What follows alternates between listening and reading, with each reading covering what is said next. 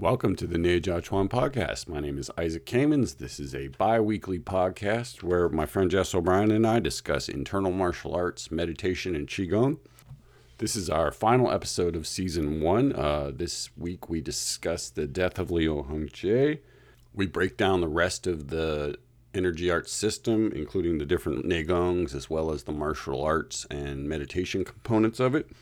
Uh, we talk about our plans for season two and we break down uh, the benefits of joining the Patreon. Uh, we're going to be taking about a month break um, between season one and season two. Uh, during that break, we're going to release some of the interviews we did uh, over the last year, give you an idea of what's on the Patreon. We have a bunch of interviews already recorded that are going to be going up during the break on the Patreon, so check that out. Uh, in addition to that, we'll have a Shingy uh, standing program going on. There's already a Bagua program on there, so check it out. And thanks for listening. Thanks for all your support for this first season, and we're looking forward to season two. All right, take care and enjoy the episode.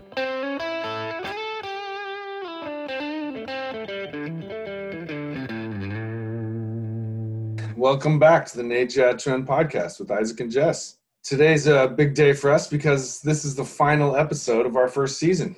And we've uh, been reflecting on a lot how much fun we've been having putting these together and all the support we've been getting. So, just to start off by offering thanks to everyone who's been a part of it and uh, supported us along the way. Yeah, for sure. I wanted to pull out something else from another old magazine article, Fighting Arts International, around 1987. Um, this is the magazine that first reported that Leo Hung Hongjie had died. The next issue, they featured a a cool in memoriam about his life, and there's a picture of him with Bruce that it's, I don't think it's in any of the books. It's, it's that one's pretty cool. Mm-hmm. So I was going to read this just to sort of wrap up his life story and kind of put a capstone on all the stuff we've been talking about. Liu Hongjie died of natural causes on December 1st in Beijing. He was 83 years old. Liu was a classical Chinese scholar and an internal martial arts and meditation master. From the age of 12 to 14, he studied Shaolin. At 15, he became the last and youngest member to join the original Bagua school in Beijing under Cheng Yulong. Liu had four major Bagua teachers, including Ma Shijing, who studied with Dong Haichuan, the man who brought Bagua to Beijing and made the art public. At this time, he also began studying Xingyi with Li Yun Shan, and subsequently with others, including Shang Yun Xiang. In the first All China free fighting competition in 1928, Liu represented the Beijing team in Bagua. Partly as a result of his performance there, from 1934 to 36, he became head of instructors at the Hunan branch of the National Martial Arts Institute. This was the last time he was willing to teach Xingyi and Bagua publicly.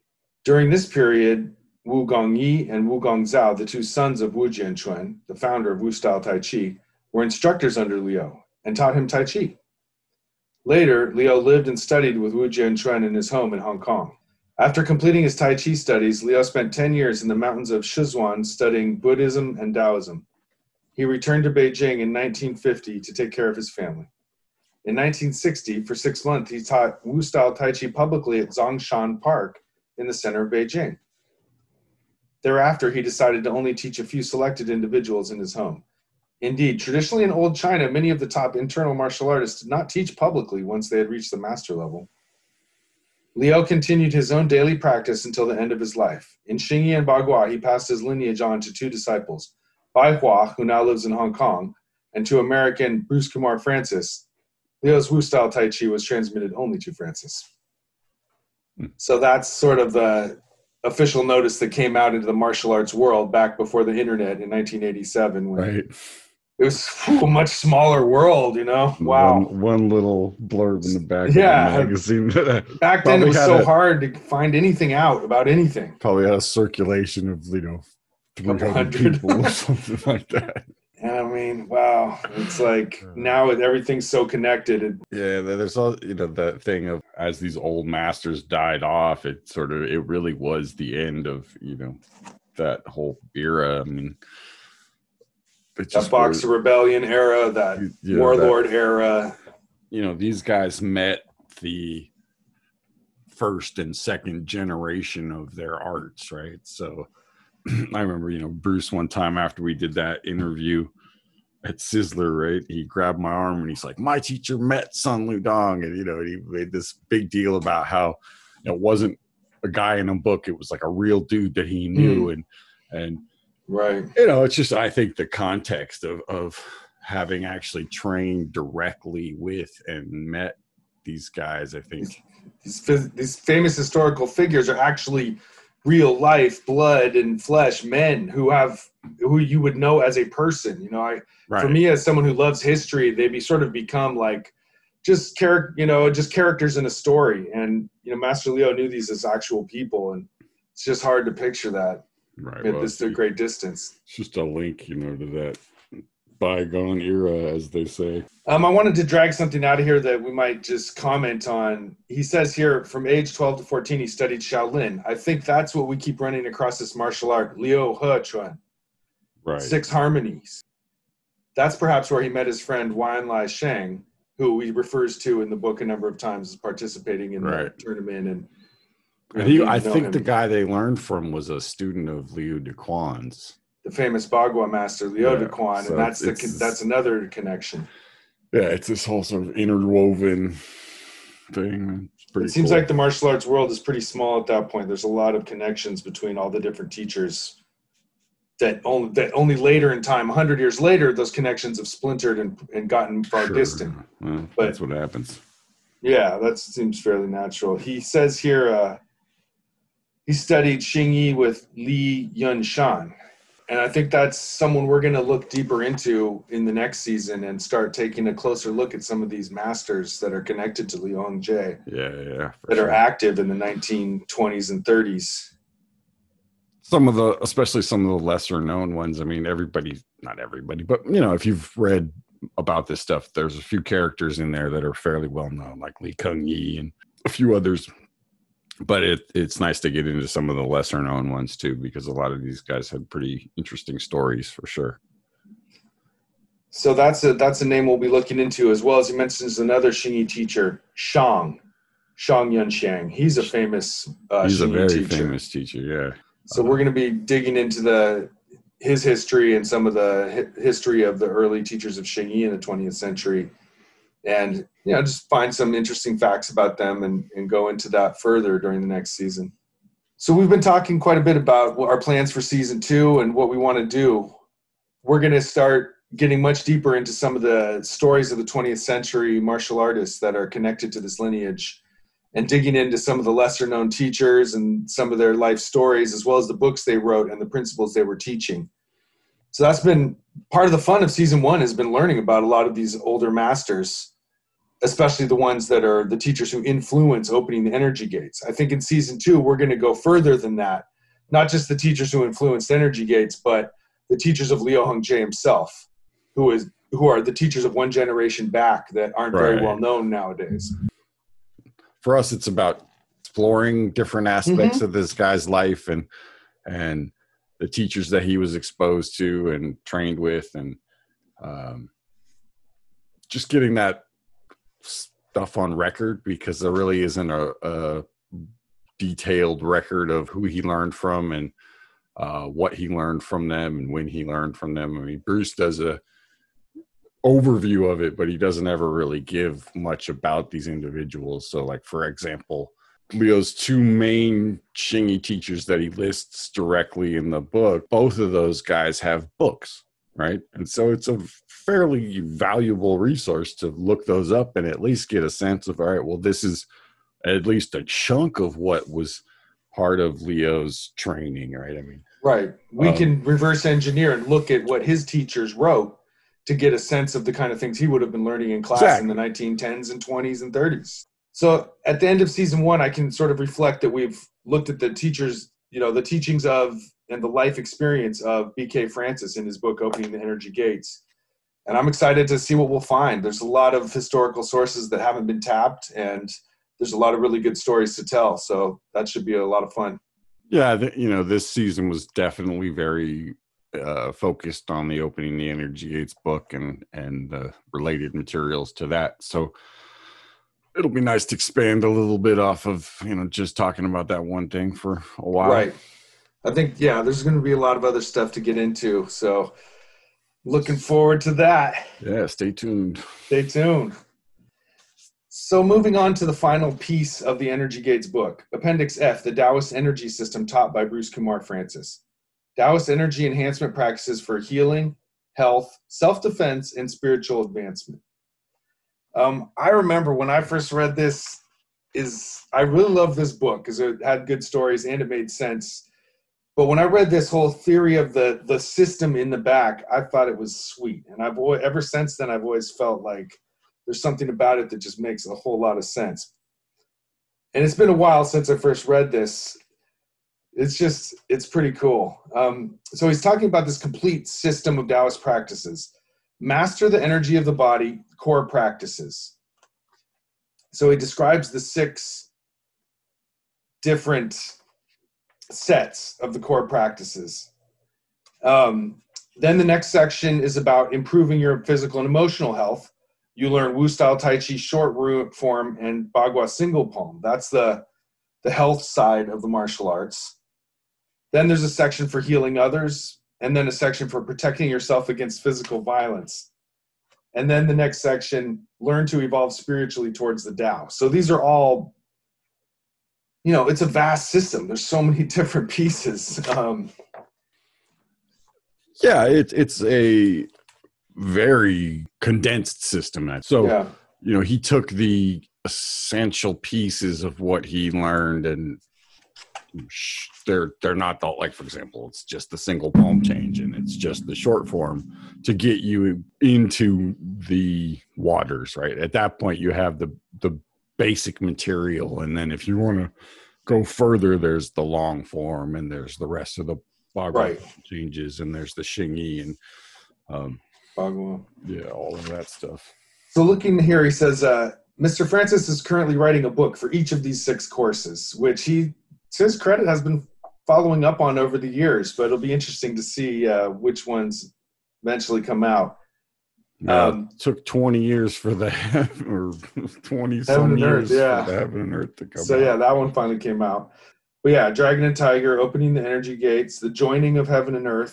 That's the uh, circulating energy through the entire body, strengthens, heals, and increases the elasticity of your joints, reveals the secrets of Taoist breathing, enables you to project energy from your hands for healing yourself or others. So that's the set that comes after opening the energy gates of your body here. Then on to bend the bow and shoot the arrow then spiraling energy body.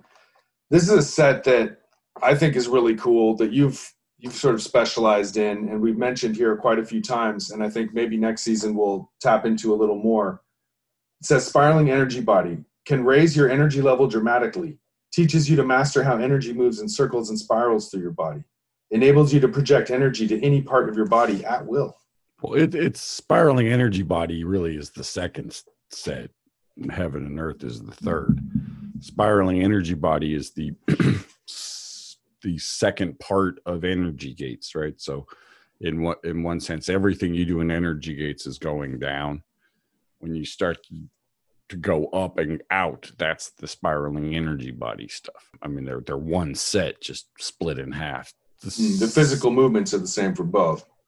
Exactly. Yeah. The the this it's the same physical set just different inter you know additional internal work. So leaving dragon and tiger out of it because that's sort of a, a, side set. You could say that opening the energy gates and spiraling energy body form a pair in much the same way the joining of heaven and earth and bend the bow shoot the arrow also form a pair. They they both work with the spine and pull, pumping the joints really carefully. Absolutely. Every every everything you do in spiraling can be folded into energy gates and everything you do in bend the bow can be folded into heaven and earth. There you go.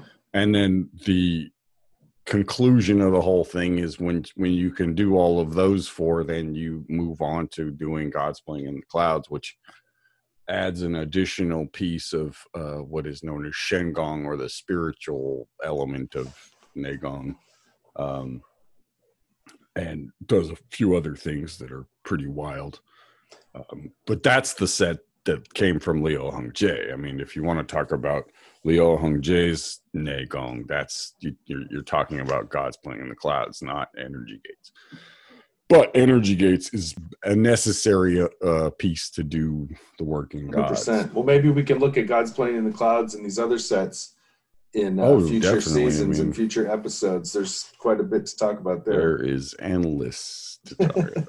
Yeah. Well, I mean, just to keep mentioning, you know, the sort of the symmetry of the system. You've got this two pairs of qigong practices that fold into each other and then this third piece is god's plane in the clouds which encapsulates everything else and is the vehicle for all the inner work of the others i always thought there's an elegance to that you know uh, the, it's a very well organized system. I mean i think that's one of the things that makes it so uh, understandable for people who don't have all the cultural contexts or uh, you know just haven't grown up around the ideas of qigong and things like that. So it's it starts you off on a very like easy you know thing and then you progress and things get a little bit more in depth and deeper and then you know by the end of it you're uh you're playing with the clouds you know i mean it's these um, are rising up at each of these levels and then you're finally in the clouds well yeah, cool. yeah i mean the the uh what was originally a 10 part and then became the 16 part neigong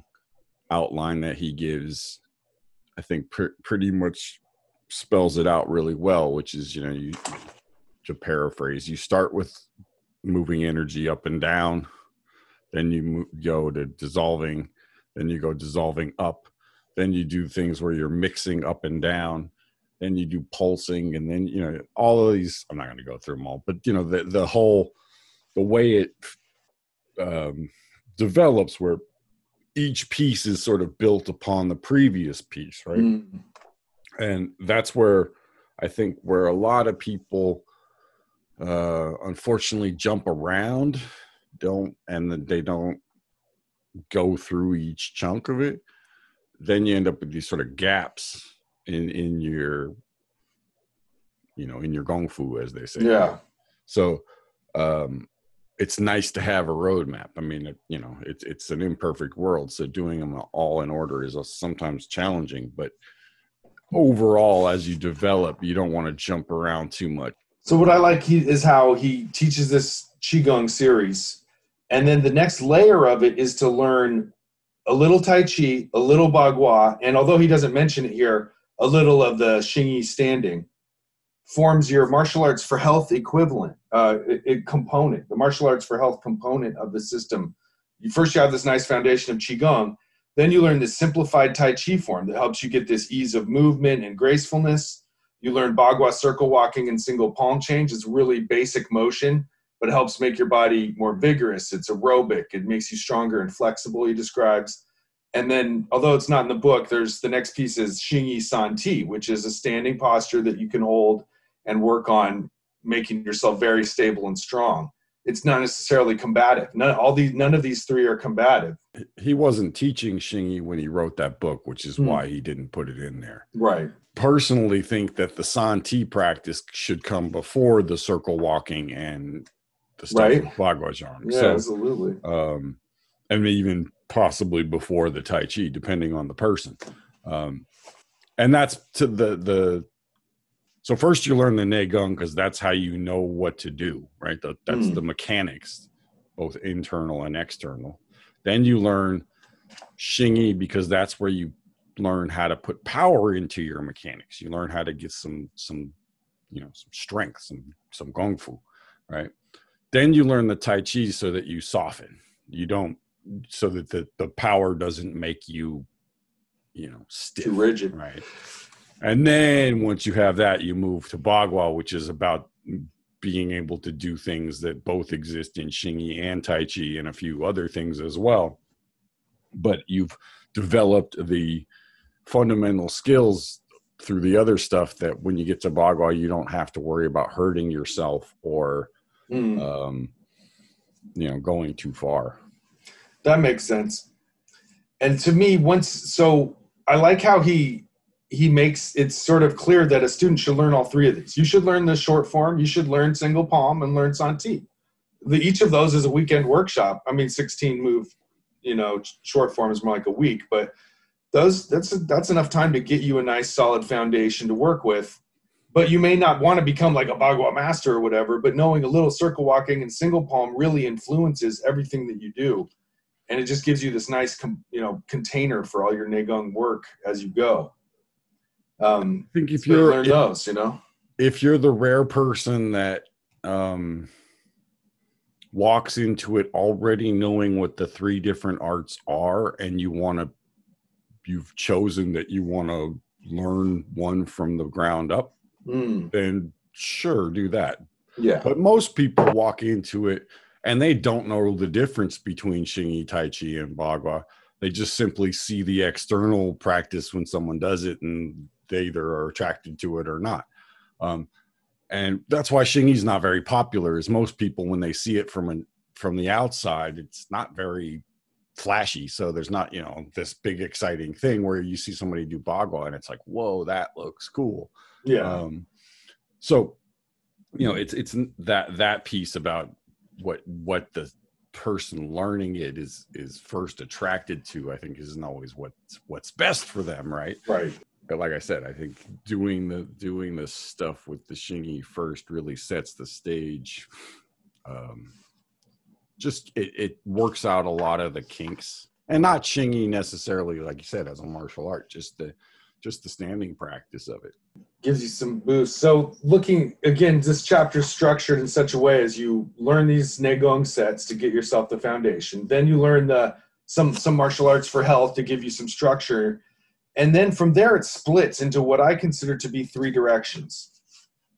Where the, the student has got now a strong basis, they pick one direction out of these three to go, which is medical, healing other people, martial arts to protect yourself from physical violence, or meditation and spiritually evolve towards the Tao. Now, you can obviously do a little of each if you want, but if you truly want to pursue any of those three, that's like a sort of that upper upper higher degree in college. Depends on how much you want to train. I mean but i, I think it goes True. like this right? The the first choice you make is which of the three arts do you want to focus on? Or do you want to do two of them or do you want to do like me i decided i wanted to do all three of them and so it was a it was a larger curriculum of study than if I had just wisely chosen one of them first. Um, right. But so if you make that decision, right, then you've decided, okay, I want to, that's your container. So if you, let's say you choose Bagua as your container, right? Then once you have the container, you have to decide, what do I want to do with it? Do I want to fight? Do I want to he- do healing or do I want to use it as a, you know, as a spiritual tool, right? And, uh, they all have their specialty, but all of them can be adapted to, you know, once you understand the Neigong and the meditation, you can adapt it to anything. So um, that piece of it is is more, uh, you know, they're they're all they're all uh, made of the same pieces. It's just the the emphasis, right? So. Uh, that's why learning the Neigong first is the is the important thing because then when you're doing something, whether it's Xingyi, Tai Chi, or Bagua, it's got that underlying Neigong stuff to it. If it doesn't have right. that, it doesn't matter which one you right. right. And you get these more complicated forms of practice as you go on that enable you to test your Neigong at more higher degrees of difficulty. Yeah, and, and I would argue that if you're not going to do martial arts, right, if you're not going to learn how to fight uh, you don't need to learn a lot of the f- forms. The forms no. are, I mean, Bagua single palm and Wu style short form is enough. It's enough. I mean, you might want to add in something with a kick or two, but you know, like that's a personal preference. But you know, mo- I mean, in terms right. of learning, it's just in terms of learning Neigong and learning um, the health side of it, the container can be a lot smaller. Right. When you get into martial arts, it's like you need all of these variables and you need all of these extra skills right. because you're going to be dealing with things you're not going to be dealing with and when you're just trying to heal yourself. Well, when I think of our classmates, you know, there's there's these three tracks of either focusing on healing, focusing on martial arts, or focusing on meditation and for us we've always focused on martial arts while incorporating healing and meditation as part of that.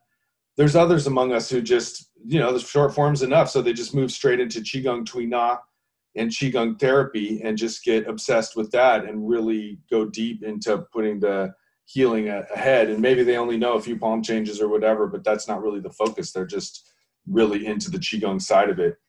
And similarly there's folks who are way into meditation and don't do much healing either you know?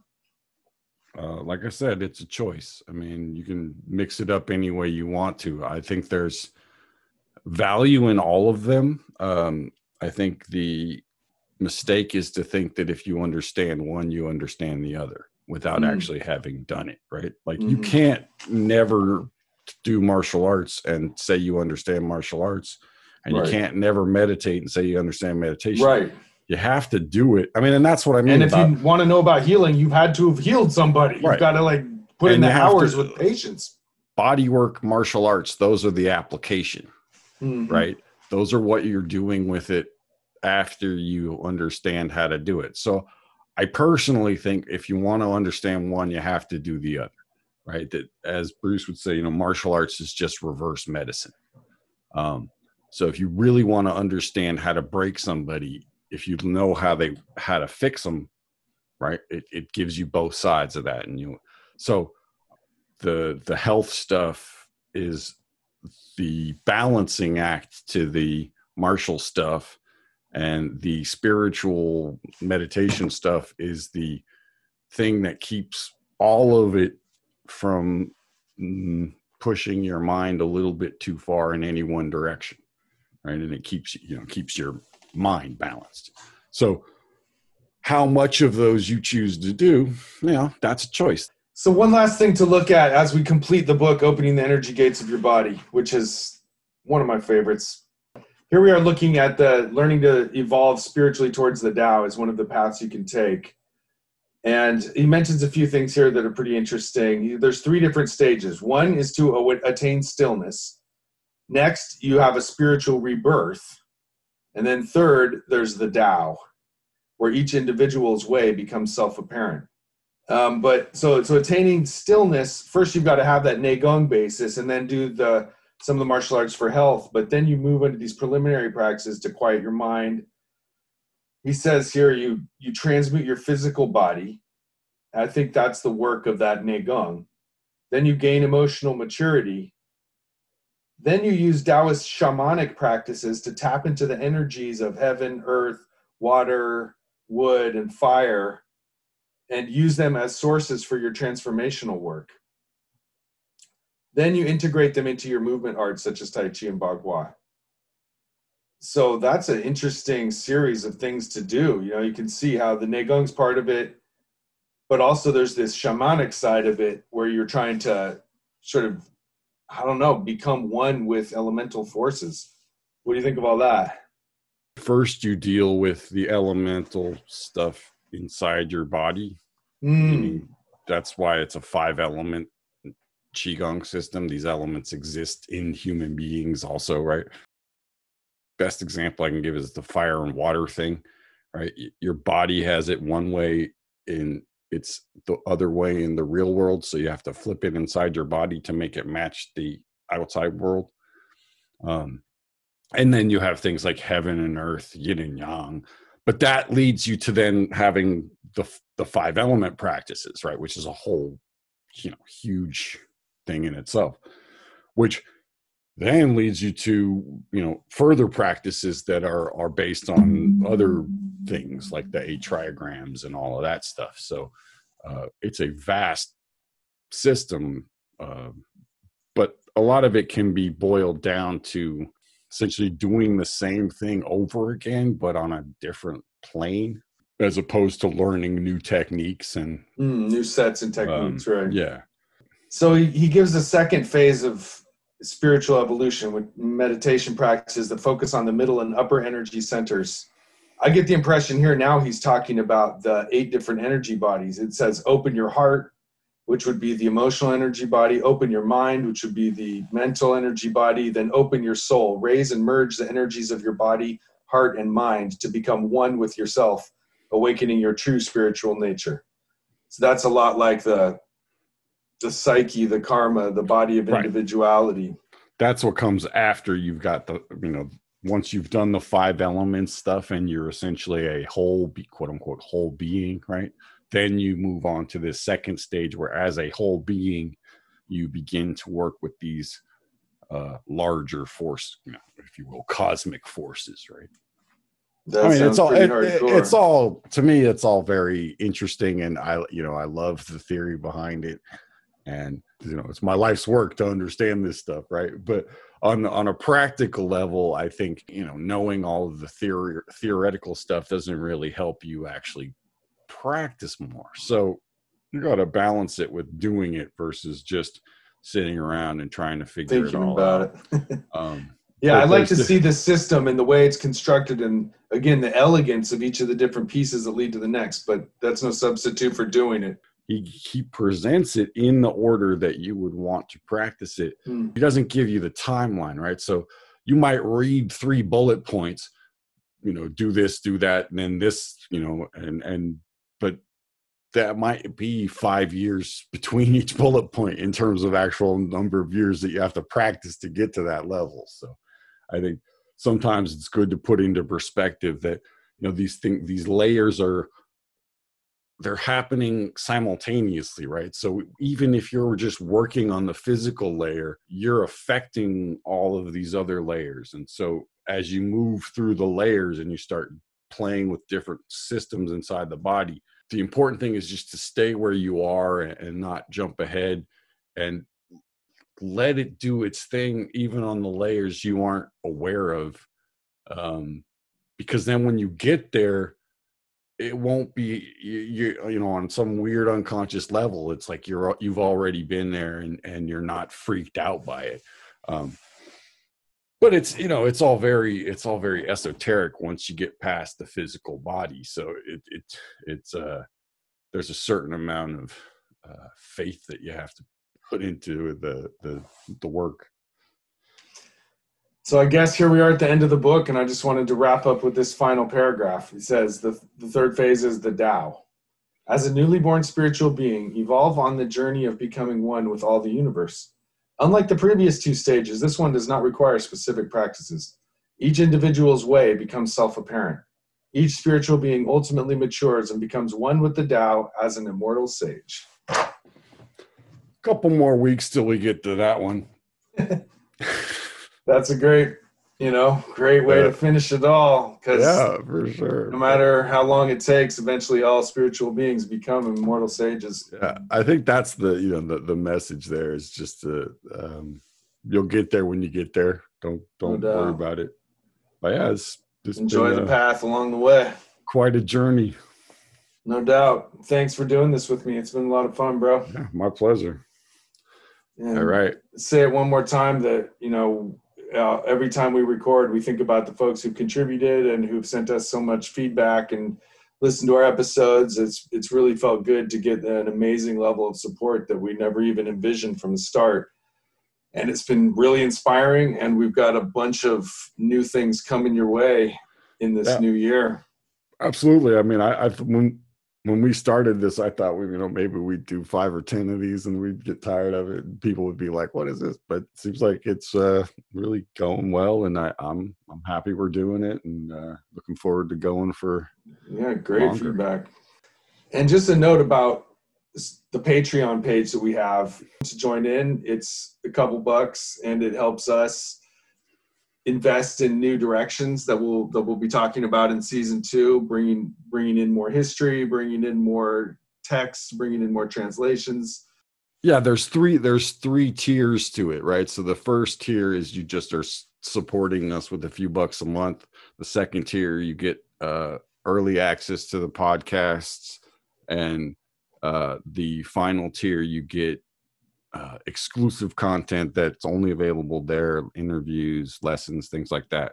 So it's it's um probably going to be where we end up putting a lot of the stuff that we're working on like just said with translations and things like that so again thanks And- a lot for listening and uh, thanks for your support and All right. Well, all right bro until season two. See you then. talk to you later hey folks uh, just a quick reminder uh, check out our instagram for images of uh, some of the articles and uh, pictures of people we're talking about Um, thanks again for listening and see you on season two. Take care.